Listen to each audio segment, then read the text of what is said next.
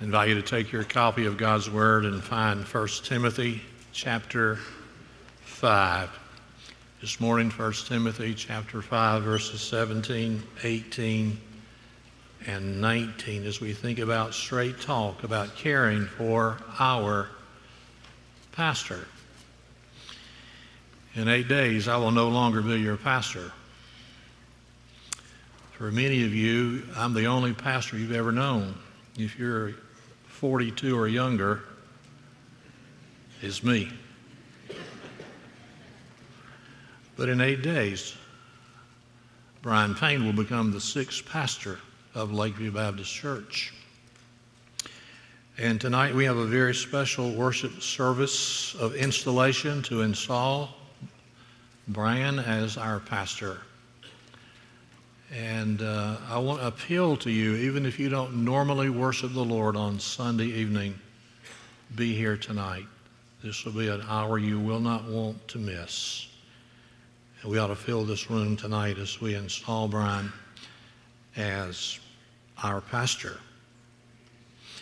I said our, not your, because Kim and I are not going anywhere. And Brian will be my pastor as well as your pastor. And I've not had a pastor for almost 51 years. And so it's going to be different for Kim and for me. I'll be sitting in the pew and uh, listening to our pastor. And uh, be different for Kim. She's been a pastor's wife from the day we got married 49 years ago. That's all she's known as Al Jackson as her pastor. So pray for us. We're going to keep a low profile for several months. That's not for lack of affection and love for this church. It's just wise for me to take a low profile. And uh, I have a number of preaching engagements already scheduled for November, December, January, and February. I appreciate your prayers on that. But if I don't have a Sunday to preach somewhere, I'm probably going to hear one of our preacher boys somewhere within driving distance. But you can count on me. If I'm in town on Wednesday night, we will be at prayer meeting. But on Sunday, we're going to be hard to find. But we look forward to the time when we come back and we're here full time once again. It's time for some straight talk about how to care for our pastor. Pastoral ministry is not easy. Life is not easy. Life is difficult, and any vocation that a person would pursue would be difficult. But I want to suggest this morning that uh, to be a pastor is uh, doubly difficult because a pastor is so visible uh, as God's man in a given community and uh, he incurs more assault from the enemy than anyone else. Uh, Peter Drucker, very famous uh, management guru from the 20th century, said the three hardest jobs in the United States of America are number one, the chief administrator of a large hospital, number two, the president of a large university, and number three, the senior pastor of a large multi staff church. Don Payne, no relation to Brian, uh, directed and may still direct the Suburban and Rural Training Center at the Denver Seminary. He told about a man in an established career who felt at midlife that God had called him to pastoral ministry. So he left his first career. He enrolled in seminary, graduated, took a church, and began to experience the extraordinary stress that the pastor of a New Testament church undergoes.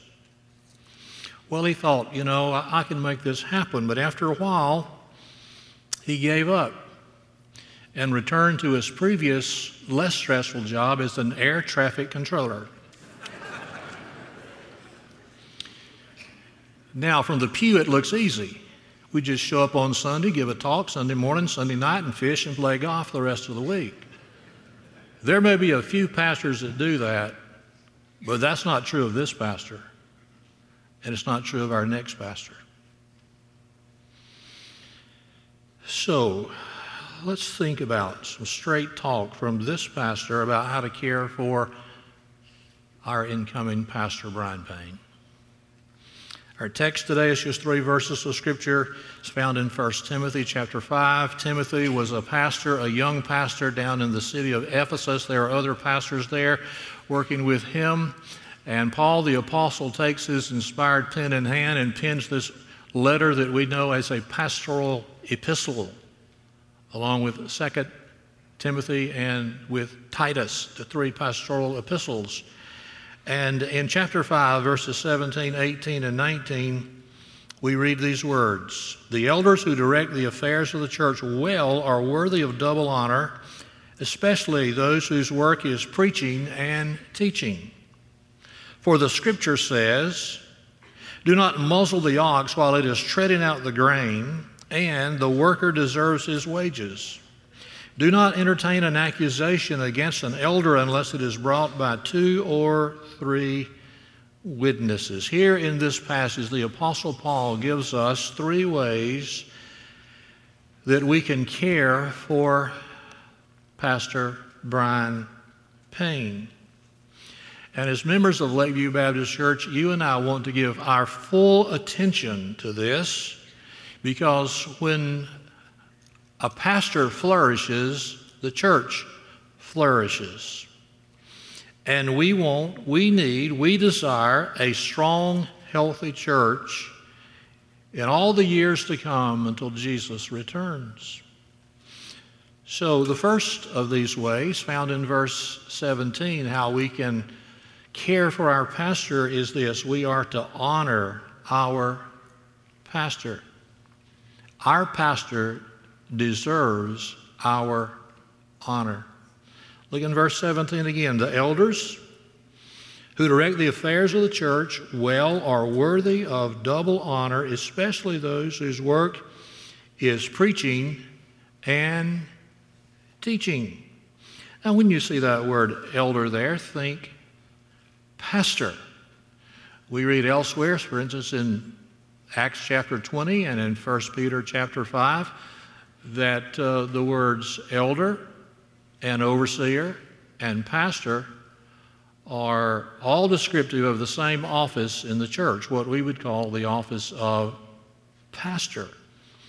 So the pastors who direct the affairs of the church well are worthy of double honor. A pastor is a servant leader. It has been entrusted to our pastor to lead us as the people of God. Now, you've heard me say on numerous occasions that I believe the church government or the church polity that is spelled out in Holy Scripture is simply this pastor led, deacon guarded, congregation affirmed, all under the lordship of Jesus Christ. And when Jesus is enthroned as Lord over the church, that, that method of working together is smooth and harmonious. Now, how are we to honor our pastor and his leadership as he directs the affairs of the church? Notice it is given to the pastor to direct the affairs of the church. We want to come back in a moment to 1 Timothy chapter 5, but I want you to find 1 Corinthians chapter 11 verse 1. 1 Corinthians chapter 11 verse 1. And uh, there, there this remarkable statement from the inspired pen of the Apostle Paul as he writes the church in Corinth. And there were so many issues in the church in Corinth, so much uh, turmoil and, and, misunderstanding and uh, di- division and false teaching that he had to address in this letter. And he appeals to them in, in chapter 11 of 1 Corinthians, verse 1, where Paul says, Follow my example as I follow the example of Christ. Uh, Paul, as an apostle, is appealing to uh, the Corinthians to follow him, to follow him as a leader. But notice it is conditional upon following Christ. Now, when I became your pastor 42 plus years ago, I said to you at that time, based on this passage right here, uh, follow my example as I follow the example of Christ. As long as I'm following Jesus, follow. But if I'm not following Jesus, fire me.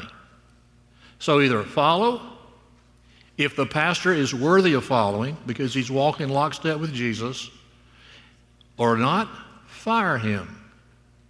And so the same thing is true today. We follow our pastor because our pastor is following Christ. Now, let me give you one more supportive uh, text, and then we'll come back to 1 Timothy chapter 15. Uh, find uh, Hebrews chapter 13. Hebrews chapter 13, verse 17. And uh, there's a, a, passage that's very similar to what we saw there in, in 1 uh, Corinthians chapter 11. There, the writer of Hebrews says, Obey your leaders and submit to their authority they keep watch over you as men who must give an account. Obey them so that their work will be a joy and not a burden, for that would be of no advantage to you. Now, this is not a call for some kind of autocratic uh, dictatorship, not at all. This is a call to, to, to, to follow God given, spirit filled, spirit anointed pastors. Look at it again, verse 17. Obey your leaders. Well, in a general sense, that would be all of our pastors and our deacons who are our leading servants. Uh, but in particular, it's going to be the pastor who stands in the pulpit Sunday by Sunday to open the scriptures to us. And we're called to obey and to submit to their authority. God has given the man of God, the man who occupies the pulpit, the man who takes the scriptures and opens them to the congregation week by week by week, an authority that he's not given to other people. And we are to submit to that God given authority. Why? Because we're told in the second sentence in verse 17, they keep watch over you as men who must give an account the pastor has this, this oversight, this, this ministry of watching out for the spiritual welfare of the congregation. And it is, it is an awesome responsibility. It is a weighty burden. And only those who've shared in that ministry know what I'm talking about. Pastor Brian knows because he's been a pastor now for over a decade. He knows what I'm talking about. And any man who's served as pastor of the church knows, knows that, that, that burden, that burden of the Lord, that concern for the spiritual welfare of the sheep that's been entrusted to him as the shepherd of that flock. Now, his authority is under the authority of the chief shepherd, which is the Lord Jesus Christ.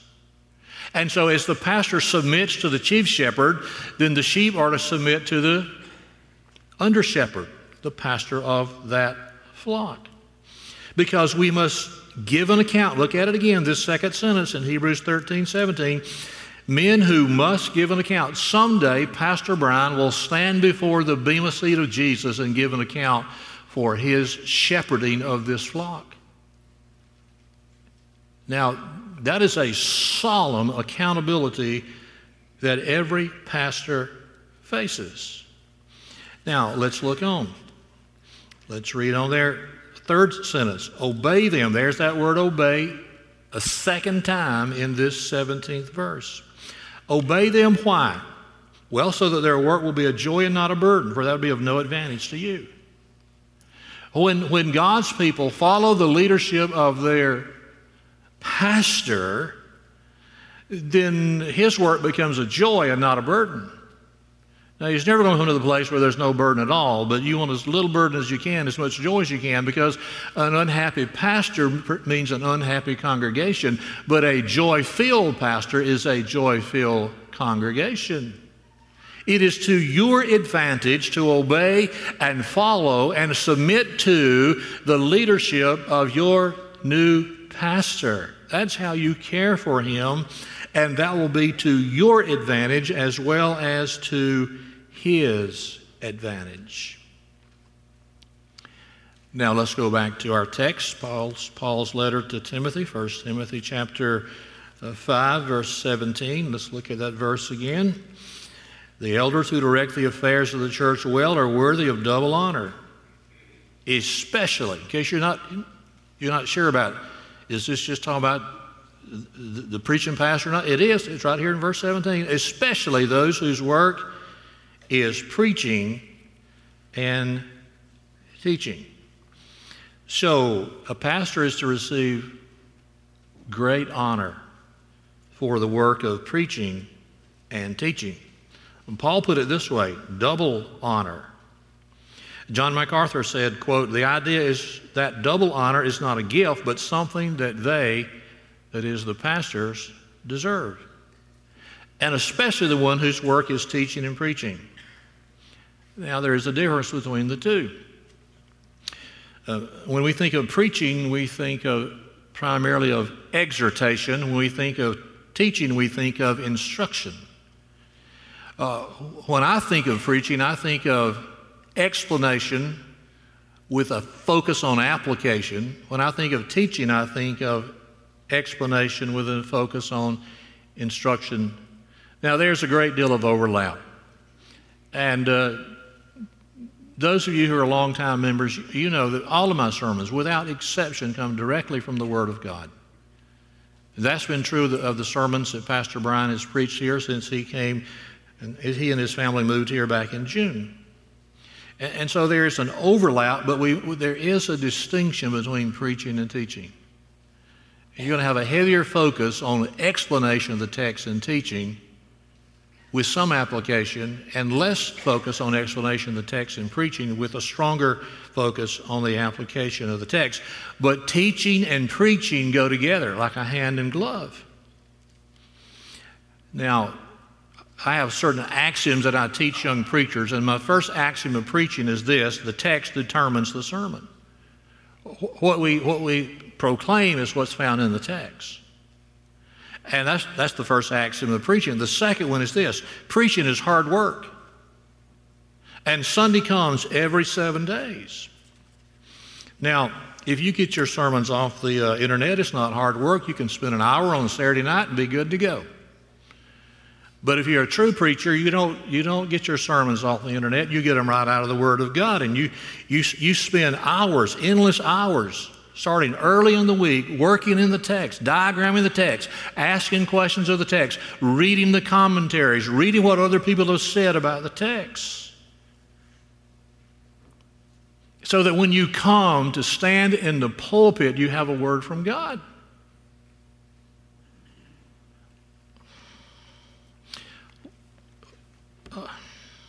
We honor our pastor by supporting his ministry of God's Word. The pastor's greatest influence in the congregation is not one on one counseling. That's important. All pastors do it. The pastor's greatest influence on the congregation is not some small men's group that he leads or some discipleship group that he has. We do that as well. But his single greatest opportunity to influence the congregation to love God, to trust Jesus, and to walk in holiness and godliness is what takes place when the pastor takes the Word of God on Sunday morning and opens the Scriptures and reads it and says, Thus saith the Lord, expounds the Scripture. And so, if that's the case, then it's important that we give hearing to the ministry of the Word. Now, you may think that I or Brian just sort of show up on Sunday morning, open the Bible, and just start talking off the top of our head, but we don't. We've been working in the text because preaching is hard work. And what you hear on Sunday is the fruit. For me, it starts on Tuesday morning. The, the fruit of a, of a week of laboring in the Word, joyful labor, I might say many hours of preparation. Therefore, if you want to care well for your new pastor, you want to give him your undivided attention when he stands before you on Sunday to open the scriptures. Now, let me just drive down a little bit deeper here. If your smartphone distracts you from listening to the sermon preached by your pastor, keep that phone at home. You say, I just got to check the news. I got to check the ball scores. You, you can't go 60 minutes without finding out what's happening in the world of sports. If you want to honor your pastor, as the scripture says, give him your undivided attention. You say, Well, I have my Bible on my phone. May I suggest that you bring a book Bible when you come, just, you know, just to minimize the temptations. I'm amazed at how many people are addicted to their phones. It beeps and they grab it. It beeps and they grab it. It beeps and they. How can God speak to you when you're always being distracted by your, by your phone? The pastor who stands in the pulpit deserves better than that. Furthermore, you need to come with a teachable spirit. Come with an open mind, an open heart, and say, Lord, speak to me today through my pastor. He's studied, he's prayed. Speak to me through my pastor. Now, when the message is over, Everybody can't go and speak to the pastor and say, Thank you for the message.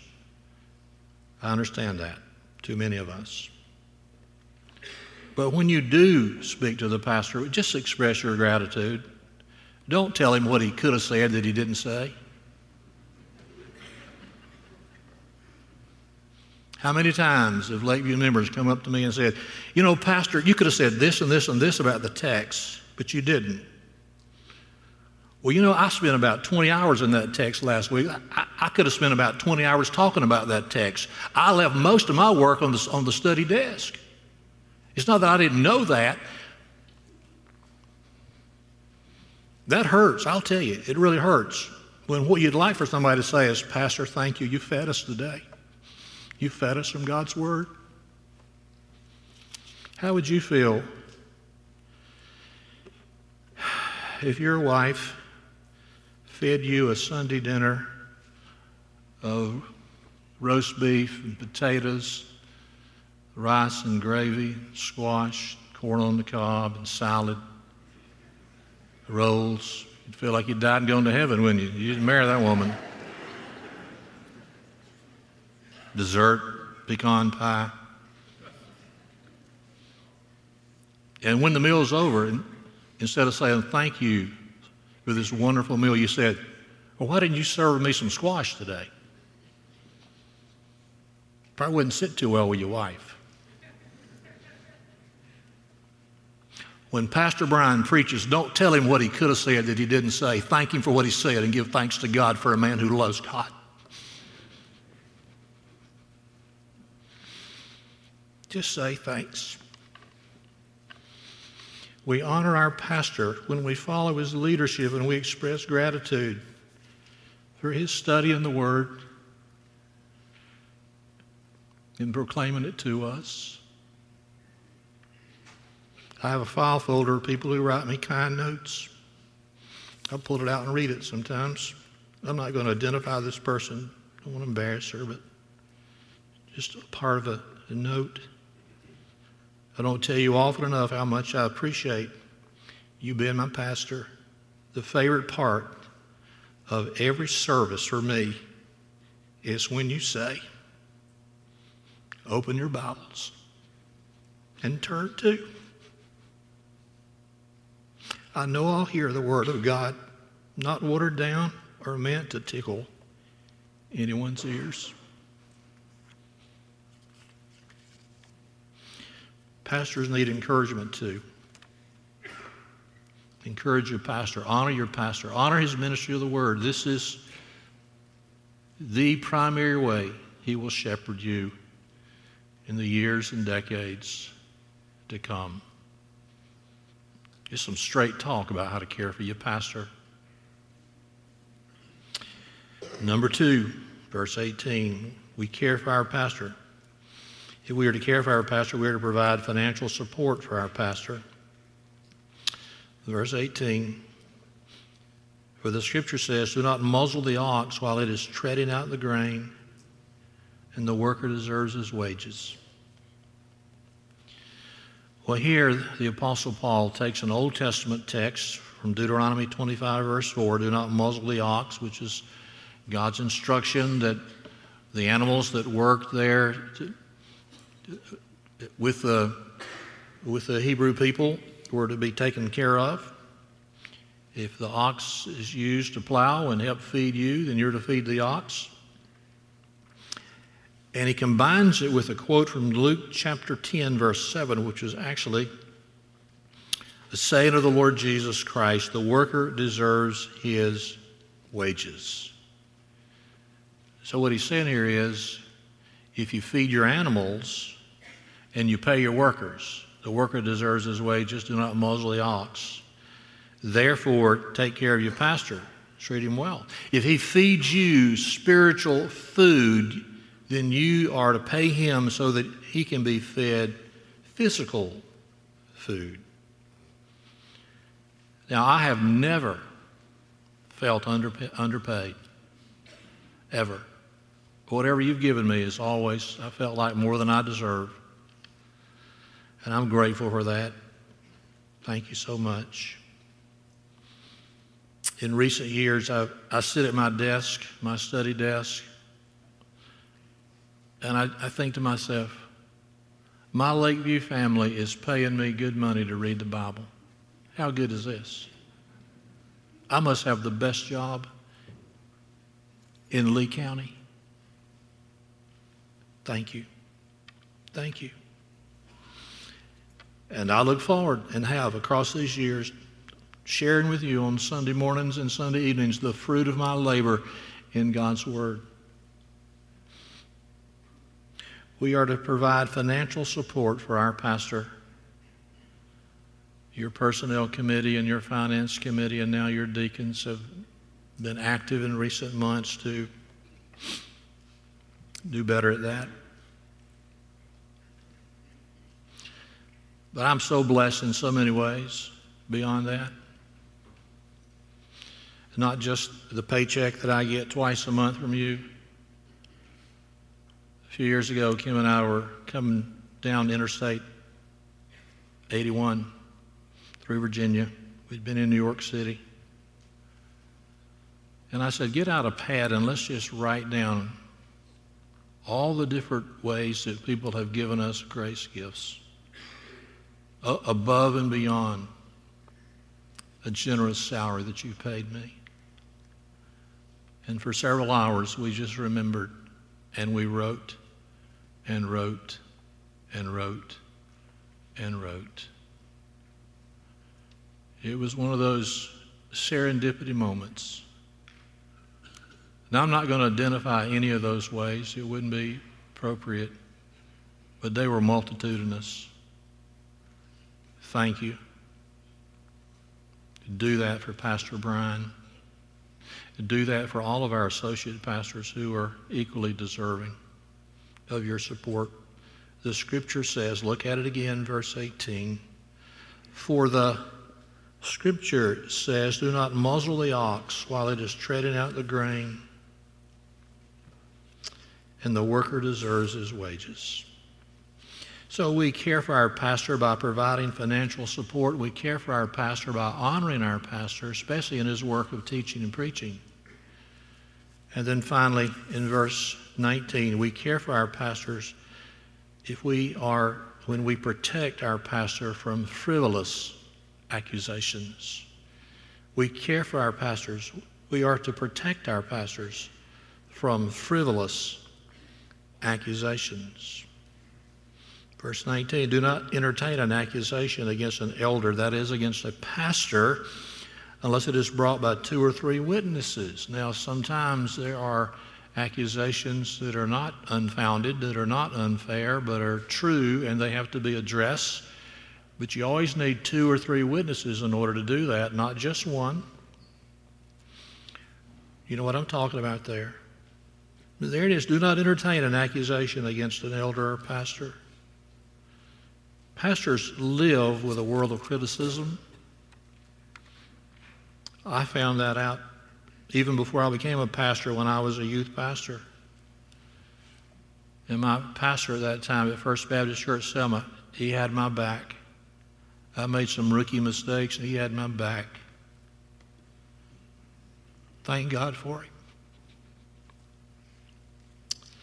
John Calvin, almost 500 years ago, said, and I quote, None are more exposed to slanders and insults than godly teachers. True then, true today. John Stott, himself a pastor for many decades in London, said, and I quote, a smear campaign can completely ruin a leader's ministry. So, Paul's first word to Timothy is that he must never listen to gossip about leaders or even to a serious accusation if it is made by only one person. Every charge must be endorsed by several responsible people before it is even listened to. Did you hear that? It must be endorsed by several responsible people before it's even listened to. Adherence to this biblical principle would have silenced many a malicious talebearer and saved many pastors from unjust criticism and unnecessary suffering. Now, pastors are not above being criticized. Pastors make mistakes. But a godly way to deal with that is to go talk to the pastor face to face, not get on, on social media or on the phone or face to face with somebody else who's sympathetic to your position. But go to your pastor and say, Pastor, what about this? Explain this. I tell young pastors, you're going to have three traveling companions in your pastoral ministry fatigue, that is, if you're working hard, disappointment, You'll be disappointed many times and criticism. Richard Halverson was a Presbyterian pastor who later became the chaplain of the United States Senate. And uh, this is what uh, Chaplain Halverson said in one of his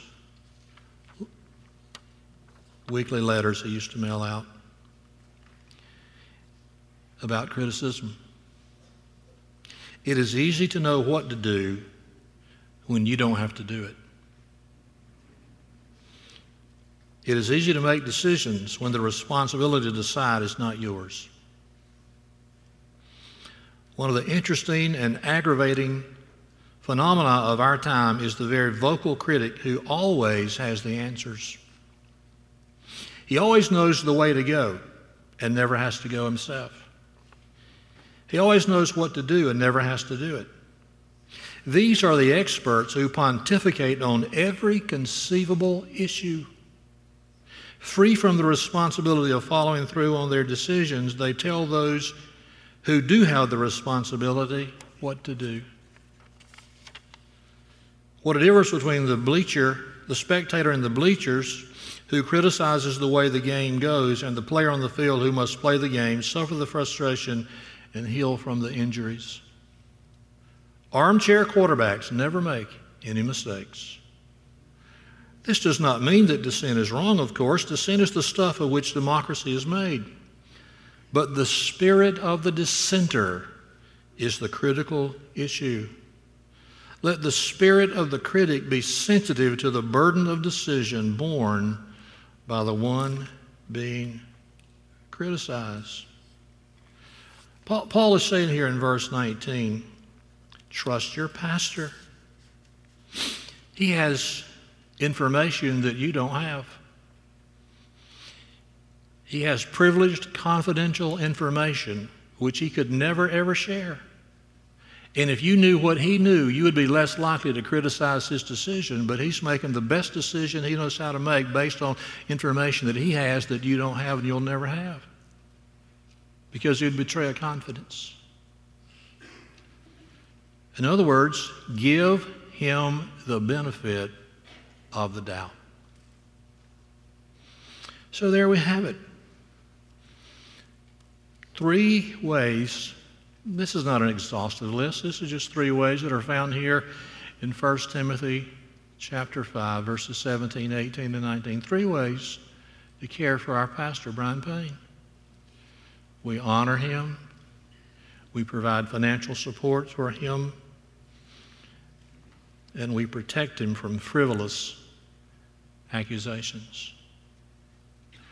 If you'll do those things, if we'll do those things, let me put myself in that. If, if we will do those things, and I pledge to you, I will do those things, then Brian Payne's joy, ministry will be a joy more than it is a burden. Now, God in His grace has given us a man of God to shepherd us into the future. And tonight we're going to have a special service of installation for Pastor Brian. Again, I plead with you, please be here for this very special time. He is an under shepherd under the chief shepherd. And the chief shepherd is the Lord Jesus Christ. And the chief shepherd said, I lay down my life for the sheep.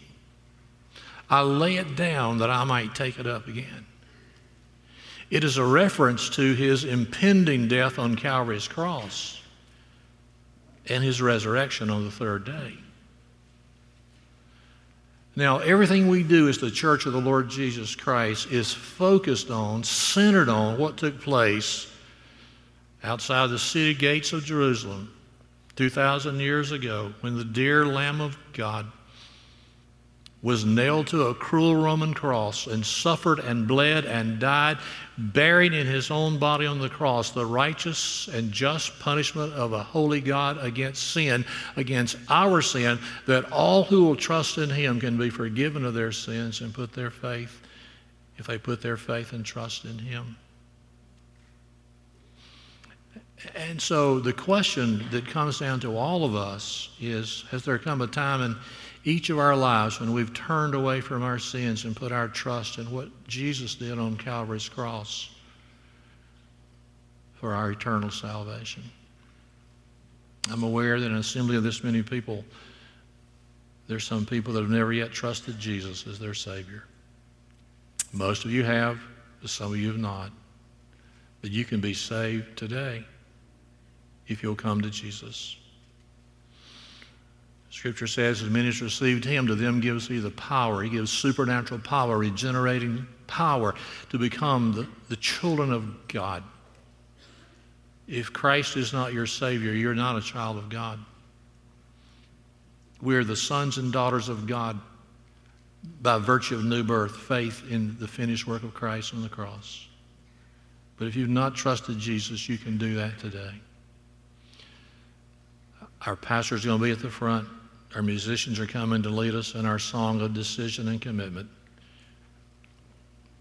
If you want to know Christ, we welcome you, we invite you, we exhort you.